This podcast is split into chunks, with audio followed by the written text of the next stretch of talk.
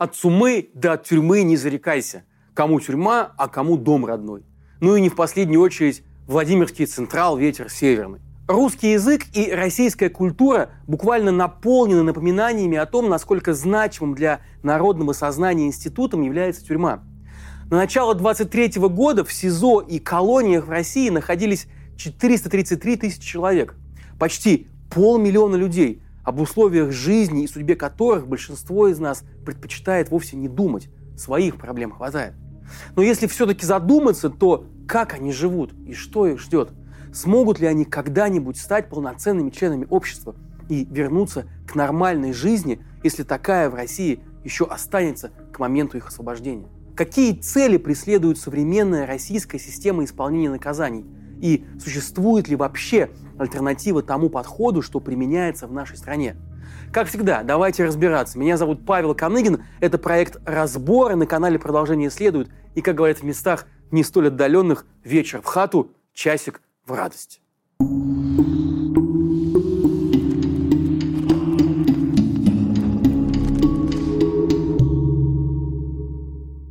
Слышали такое выражение «Россия – тюрьма народов»?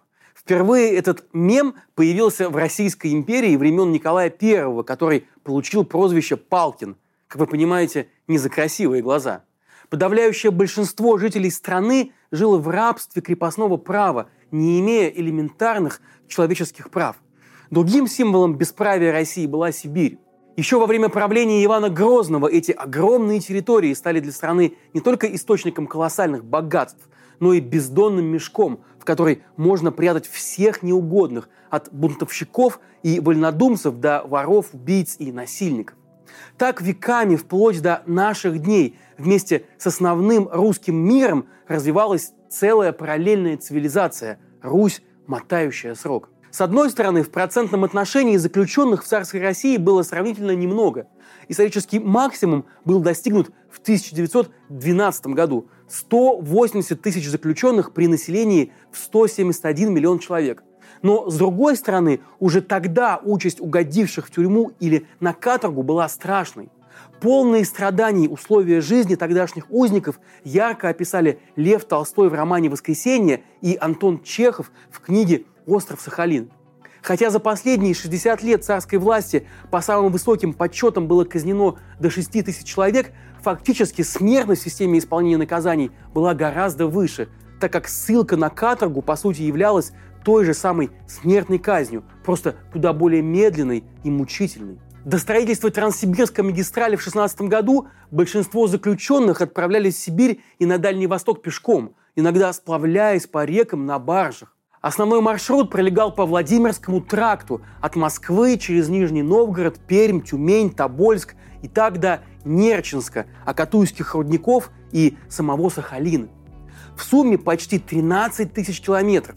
В зависимости от места заключения дорога эта могла занимать от нескольких месяцев до трех лет – Сначала заключенные шли колоннами, закованными 8-килограммовыми цепями. Разумеется, ни о гигиене, ни о нормальном питании узников особо не заботились. Далее в Тобольске с них снимали цепи, так как бежать обратно в центральную Россию оттуда уже было почти невозможно. По достижению пункта назначения большинство каторжан ждал изнурительный рабский труд, а также скорая смерть от голода, холода и болезней никакого вменяемого способа возвращения заключенных к нормальной жизни после отбытия срока не предполагалось.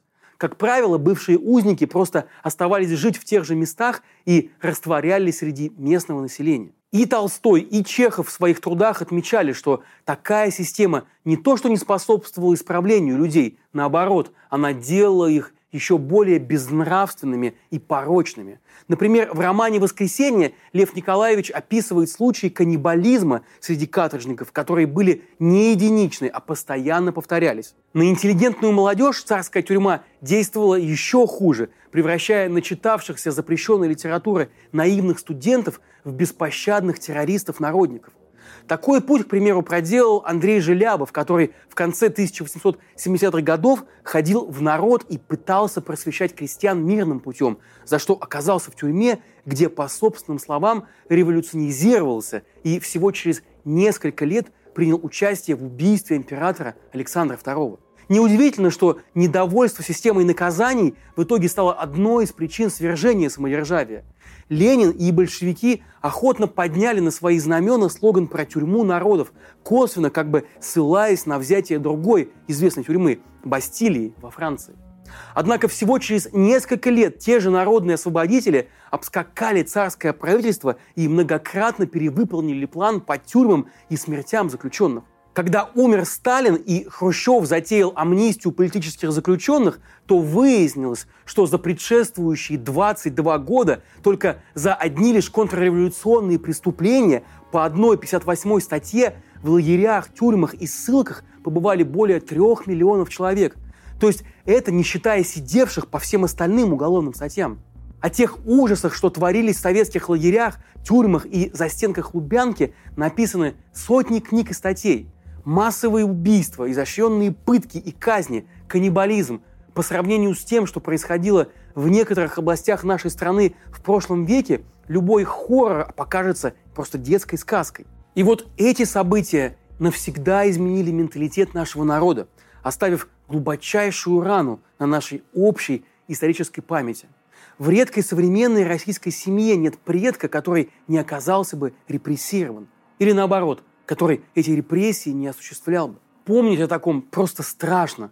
И, возможно, именно поэтому в наших семьях порой память прерывается на бабушках и дедушках, а дальше мы уже и не знаем. За десятилетия в лагерях сложилась собственная культура общения, своя иерархия, свой язык. Постепенно эти миллионы заключенных выходили на свободу, вынося свои понятия, обычаи и выражения в обычную жизнь, и тем самым постепенно искажая ее – Взять хотя бы воровской жаргон. Понт, туфта, бабки, вкалывать, заначка, клевый, лажа, мандраж, больничка и многие другие сленговые слова, которые кажутся нам сегодня общеупотребимыми, на самом деле пришли к нам из мест не столь отдаленных. Ими даже не брезгует пользоваться Владимир Путин. Вспомнить хотя бы его знаменитое «мочить в сортире» или «скощухи никому не будет». Мы будем преследовать террористов везде. В аэропорту, в аэропорту. Значит, вы уж меня извините, в туалете поймаем, мы и, и в сортире их замочим, в конце концов. Все, вопрос закрыт окончательно. Или возьмем печально известные воровские понятия. Принятая во многих цивилизованных странах защита своих прав через полицию и суд зачастую воспринимается нашим народом как стукачество и сученность. Исполнители блатного шансона имеют огромную аудиторию фанатов. Субкультура АУЕ, арестантский уклад един, пользуются большой популярностью среди подростков и молодежи из бедных районов, вымогающей деньги и предъявляющей за шмот. Воры в законе в глазах многих людей овеяны романтическим флером благородных разбойников, которые грабят богатых, чтобы отдавать награбленное бедным. Многие женщины охотно заводят романы и семьи с отбывающими наказания в колониях. Есть даже целая субкультура – ждули – в соцсетях можно найти сотни групп на эту тему, в которых состоят тысячи людей. В общем, за многие века и спустя несколько сменившихся политических режимов Россия во многом ментально так и осталась тюрьмой, где жизнь расписана по понятиям, а власть держит смотрящие, блатные и паханы. Как же выглядит тюремная система в России сегодня?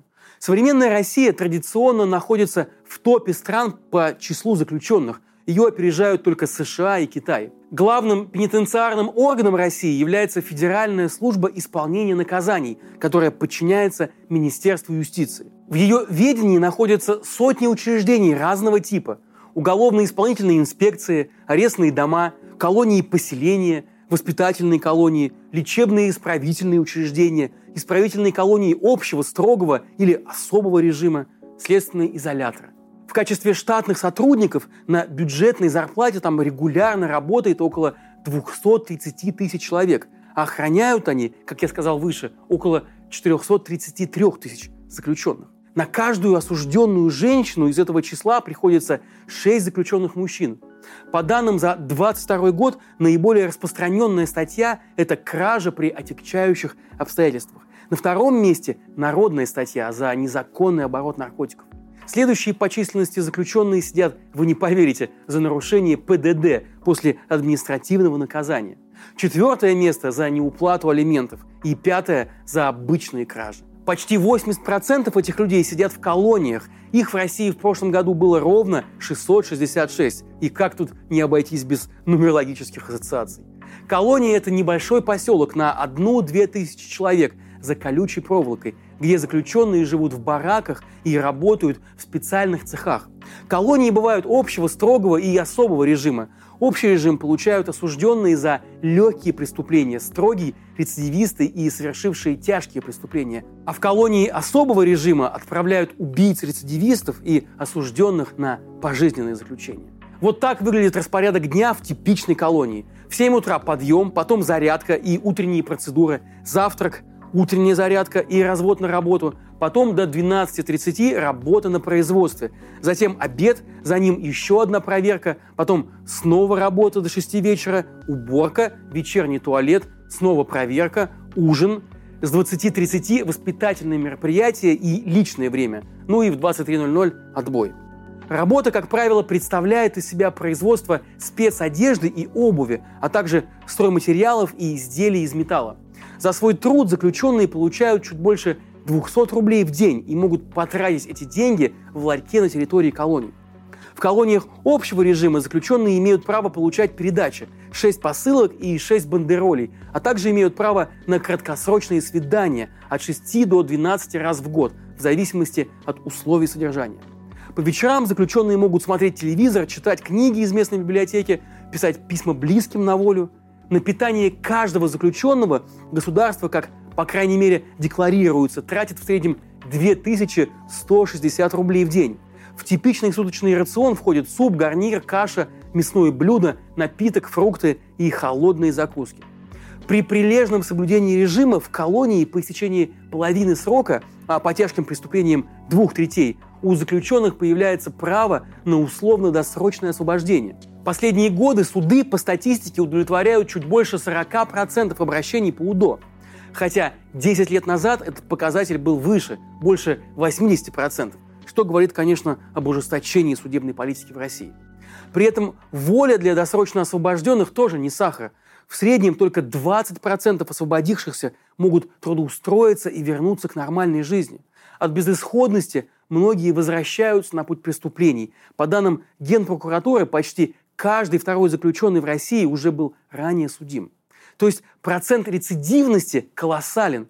Конечно, есть у нас в стране свои программы реабилитации заключенных и центры социальной адаптации, но насколько они эффективны, мы только что ответили на этот вопрос. И да, есть еще одна печальная данность, связанная с системой исполнения наказаний в России. Это пытки – Российские и зарубежные СМИ регулярно публикуют отчеты о вопиющих случаях по всей стране. Жестокие избиения, изнасилования, содержание в невыносимых условиях – это то, что происходит с нашими согражданами регулярно, возможно, даже в этот самый момент. Вопрос, зачем и почему это происходит, можно отнести к разряду философских, так как практической выгоды от пыток зачастую не так уж и много. Тут можно вспомнить знаменитый Стэнфордский тюремный эксперимент, в ходе которого группу добровольцев разделили на заключенных и надзирателей. И самые обычные люди довольно быстро стали превращаться в настоящих садистов. Другими словами, сама возможность безнаказанно проявлять жестокость по отношению к другому человеку уже как бы толкает надзирателя на насилие.